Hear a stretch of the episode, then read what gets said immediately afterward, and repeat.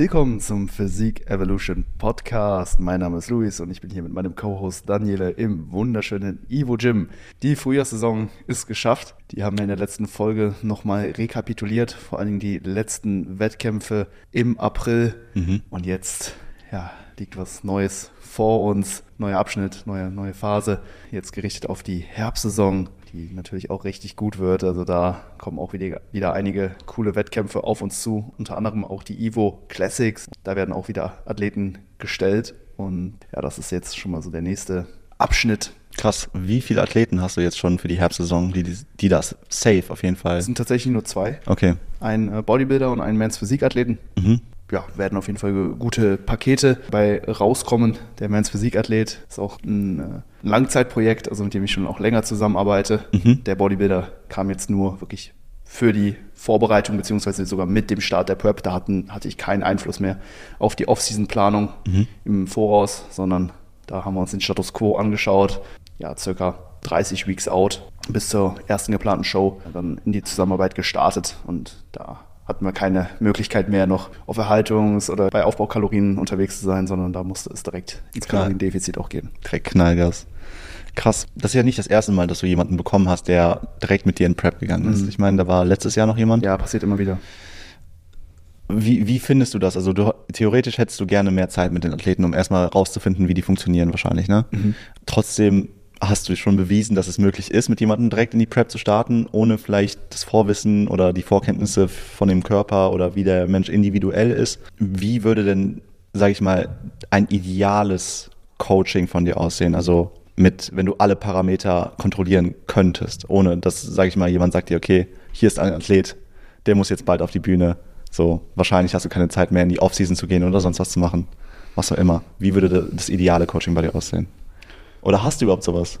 Das ideale Szenario wäre, wenn wir jetzt von einem First-Timer sprechen, der zum allerersten Mal auf die Bühne geht. Ja. Ich sage mindestens zwei Jahre vor dem geplanten Start der Wettkampfvorbereitung. Also Krass. nicht dem Bühnenstart, sondern der Wettkampfvorbereitung, sodass man die Möglichkeit hat, erstmal potenziell eine Aufbauphase zu durchlaufen, mhm. dann einen sogenannten Pre-Prep-Cut durchzuführen, mhm. eine Diät vor der Wettkampfdiät, die einen auf ja das, was einem dann in der Wettkampfvorbereitung bevorsteht, schon mal so ein bisschen vorbereitet, wo man auch schon mal so ein bisschen austestet, okay, wie lean kann man werden, ohne äh, komplett auf dem Zahnfleisch zu kriechen, also ohne extrem starke Diätnebenwirkungen zu erfahren. Und wenn man dann mal ne, sich diesen Look, den man dann da erreicht, anschaut, dann kann man schon so ein bisschen mutmaßen, okay, wie wird das Ganze auf der Bühne aussehen, wenn jetzt nochmal mehr Körperfett äh, runter ist. Und dann kann man diese Erfahrungswerte nutzen, um dann erneut äh, in den Aufbau zu gehen und dann nochmal wirklich sehr fokussiert auf die äh, Schwachstellen der jeweiligen Person dann eben einzugehen, damit da dann einfach nochmal ein besserer, symmetrischerer Look dann am Ende auf der Bühne eben entstehen kann und dann natürlich ausreichend Zeit für die eigentliche Wettkampfvorbereitung mit einplanen und man sorgt natürlich dann eben auch nochmal durch diese Kombination aus Pre-Prep, Cut und Aufbau nochmal für eine bessere Ausgangslage, sodass dann in der Wettkampfvorbereitung nicht 20 Kilo verloren werden muss um, um dann am Ende die optimale Form auf die Bühne zu bringen. Also da ist äh, viel Vorlaufzeit immer vom Vorteil. Je mehr, desto besser eigentlich fast schon.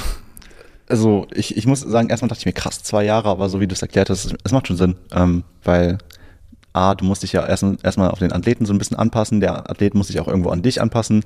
Das mit diesem Jahr oder vielleicht sogar zwei Jahre vorher ist das eine gute Zeit, sich da kennenzulernen, zu, zu verstehen, wie jeweils der eine oder der andere arbeitet, dann mit den mit dem Pre-Cut mhm. auch rauszufinden, was hat der Athlet denn jetzt unter dem Paket versteckt? Ne? Genau. Was, was liegt da unterm Fett? Was, was ist da für eine Linie? Was ist da für eine Form? Um da erstmal zu sehen, okay, ohne, den, ohne die ganzen ähm, Diät, äh, äh was hast du gesagt, die Nebenwirkungen? Nebenwirkungen, ja, ohne, ja. ohne die Nebenwirkungen, ohne die Symptome mal zu schauen, okay, was kann ich den Athleten abverlangen? Richtig.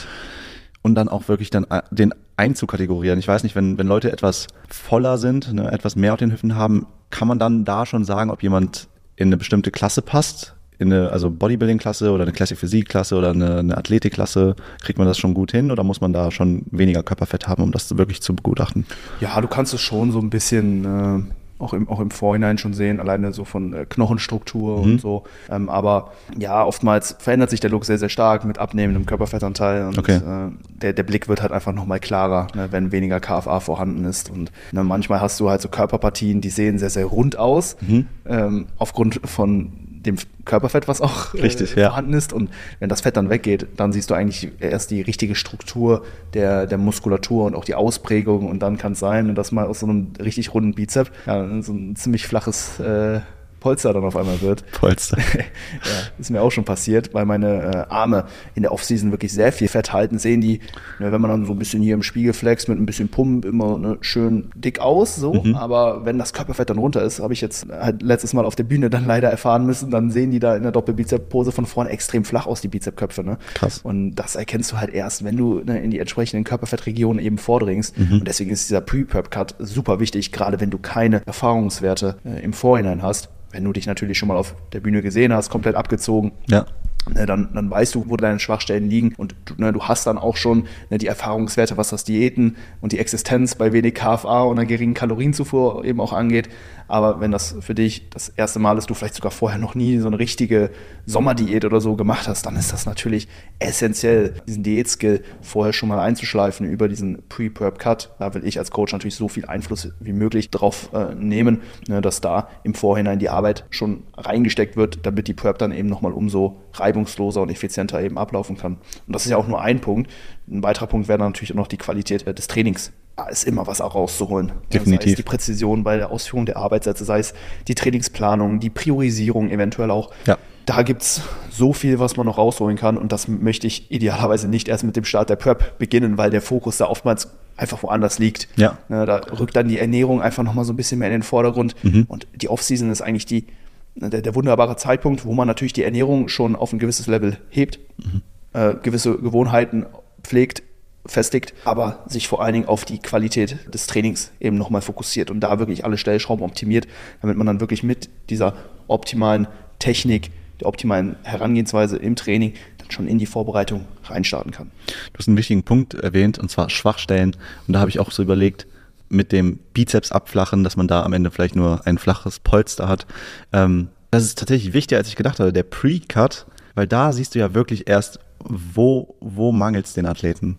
Und da kannst du halt nochmal auf deinen zweiten Punkt das Training anpassen. Weil wenn du weißt, okay, das sind die Schwachstellen, da kannst du erst A, das Training optimieren mit der Technik, mit der Intensität etc. Und dann B, nochmal schauen, okay, das sind die Schwachstellen, die müssen wir aufarbeiten. Und da werden wir dann in der nächsten Prep, wo es dann wirklich ums richtig um das Wahre geht, werden wir da die Verbesserung ein, ein, einholen. Ja, absolut. Also geil, krass nicht verkehrt, ne, sich da genügend Zeit zu nehmen und nicht erst mit dem Start der eigentlichen Vorbereitung über das Paket, was man dann letztendlich auf der Bühne bringen will, natürlich mhm. nachzudenken, sondern da schon wirklich äh, ja, langfristig, frühzeitig einfach schon ne, die nötigen Maßnahmen eben äh, einleiten. Ich bin jetzt auch ein Jahr out vor mhm. meinen geplanten Wettkämpfen im Frühjahr 2024. Und ach, mir geht gerade schon so viel durch den Kopf, was, was, was die Wettkampfvorbereitung äh, betrifft. Thema Posingkür äh, bin ich jetzt auch schon, schon dabei, Konzepte zu entwickeln und ja, super, super viel, was dann auch innerhalb einer Vorbereitung eben auf dich als Athlet, als Athletin dann zukommt. Äh, von daher da schon schauen, dass man im Vorhinein schon die Baustellen eliminiert, sodass die Prep dann einfach möglichst reibungslos ablaufen kann. Du willst nicht erst mit dem Start der Prep anfangen, ne, dein Training zu optimieren, die Ernährung in den Griff zu kriegen, sondern das sollte im Vorhinein schon genau da sein, wo es einfach zu den besten Ergebnissen führt und dann kommt in der Vorbereitung, wenn überhaupt, nur noch der letzte Feinschliff rein und da wird einfach nur noch exekutiert und abseits davon entspannt, erholt. Auch super wichtig, da auf ein gutes Stressmanagement, gerade in der Wettkampfvorbereitung zu achten. Idealerweise schon im Vorhinein alles in den Griff bekommen und dann man da wirklich ganz gemächlich äh, sich dem Hungertod immer weiter annähern. Den Hungertod. Ähm, wie, wie tickst du da und wie glaubst du, ticken die meisten? Also, weil ich habe das Gefühl, eine Off-Season ist tatsächlich schwerer als viele denken. Und ähm, vielleicht wissen das manche nicht, aber ich kann mir gut vorstellen, dass die meisten eher weniger Probleme mit der Prep haben, also mit dem Kaloriendefizit etc., als mit der Off-Season. Und zwar denke ich das, weil in der Off-Season wirst du eher dazu verleitet, weil du mehr Kalorien hast etc. pp. mal auswärts zu essen oder ein bisschen off-plan zu sein und sowas. Aber wenn du im Cut bist für die Prep, da kannst du dir ja sowas nicht erlauben. Und deswegen bist du dann eher routinierter mit deinen Sachen und eher on point, weil du mhm. weißt, okay, du kannst dir da keine Fehler erlauben. Aber je höher die, die Pufferzone ist, desto mehr Fehler oder Snacks erlaubst du dir. Und deswegen denke ich mir, also so habe ich das bei mir ein bisschen auch äh, beobachten können, dass ich in der Offseason nicht so zielstrebig bin wie in der, in der Diät. Ja. Ich weiß nicht, wie siehst du dich? Wie siehst du die anderen, also jetzt deine Athleten und sowas? Ja, das ist ein sehr, sehr guter Punkt. Ähm, bei den meisten ist es genauso. Ja. Also in der Diät entwickelst du einfach so eine Zielstrebigkeit, so ein gewisses Selbstvertrauen und auch eine gewisse Selbstwertschätzung. Ja. So habe ich das immer auch äh, wahrgenommen. Im Aufbau werde ich auch immer ja, zu so einem entspannten Teddybär oder sowas. Und äh, in der Diät bin ich so ein Predator, weißt du? Das Mindset ist komplett geswitcht. Es ist manchmal anders, ja.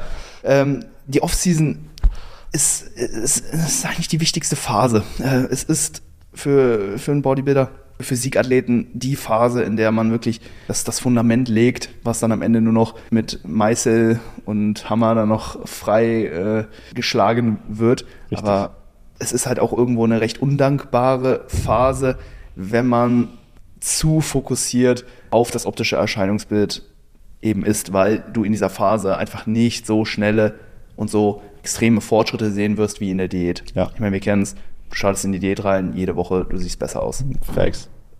Jede Woche machst du optischen Progress. Das ist in der Offseason weniger der Fall. Hier gilt es natürlich dann eben, ne, die relevanten Parameter eben auch zu betrachten. Das heißt, eben genau zu schauen, okay, wie performst du im Training, wirst du stärker, baust du Muskeln auf. Ja. Ne, das sind letztendlich die Parameter, die da in den Fokus rücken müssen. Ist aber oftmals eben für sehr viele sehr schwer, gerade wenn man aus einer Diät kommt und halt lange eben immer nur das optische Erscheinungsbild für den Fortschritt eben als Marke herangezogen hat. Aber da gilt es sich auf jeden Fall von zu lösen und da eben die richtigen Werte zu betrachten. Und dann denke ich, kann man da genau äh, oder kann man zumindest in der Theorie da genau die, die gleiche Wertschätzung, genau das gleiche Selbstvertrauen eben auch aufbauen wie in der Diät, äh, wenn man da einfach nur die richtigen Indikatoren für den Fortschritt eben heranzieht, betrachtet und sich dann eben auch emotional dann auch von diesen Werten eben abhängig macht. Ist natürlich schwer, also wie du schon gesagt hast, so wenn man sich erstens nur auf den einen Faktor konzentriert, sei es jetzt das Aussehen im Spiegel, ne, die, Kör die Körper, der Körper, die Form, wie die Linie verläuft, die ganzen Ergebnisse. Man passt sich da an, man gewöhnt sich dran, da auch immer wieder einen Unterschied zu sehen. Und wenn das dann nicht mehr da ist mhm. und man muss alles wieder umstellen, und manche können sich dann nicht mehr von dieser Form trennen, weil die, die sich gewöhnt haben, sage ich mal, so gut auszusehen, haben sich confident gefühlt, was auch immer, und müssen sich dann komplett auf andere Parameter konzentrieren das kann definitiv schwer werden für, die, für den einen oder die andere. Absolut. Es fällt den wenigsten leicht, aber mhm. wenn man das ein paar Mal gemacht hat, ein paar Mal diese Zyklen durchlaufen hat von ja.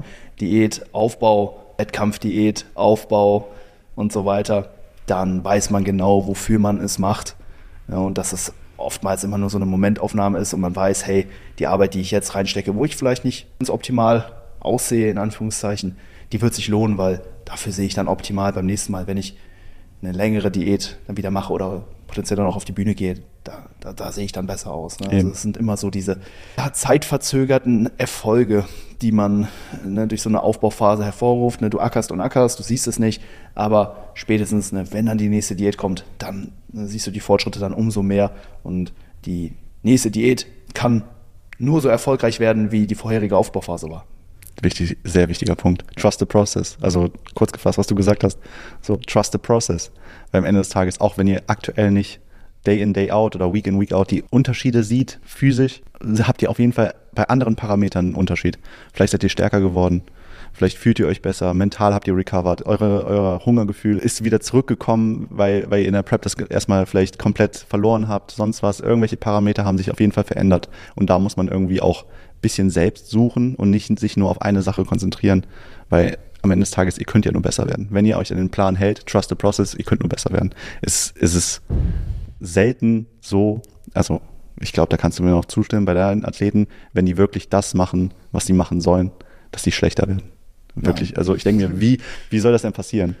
Wenn man beständig bleibt und regelmäßig trainiert, ja. sich gut ernährt, dann, dann werdet ihr nicht schlechter. Eben so. Deswegen, Leute, gebt einfach Gas ähm, und erntet dann eure Früchte später in, in der Prep, wenn ihr dann wieder in eurer Season seid. Aber wenn ihr dann in der Off-Season seid, stresst euch nicht. Du kannst nichts Wertvolles erwarten, ohne etwas zu geben. Und wenn etwas einfach so kommt, also irgendwas gratis, dann ist es oftmals nicht so besonders.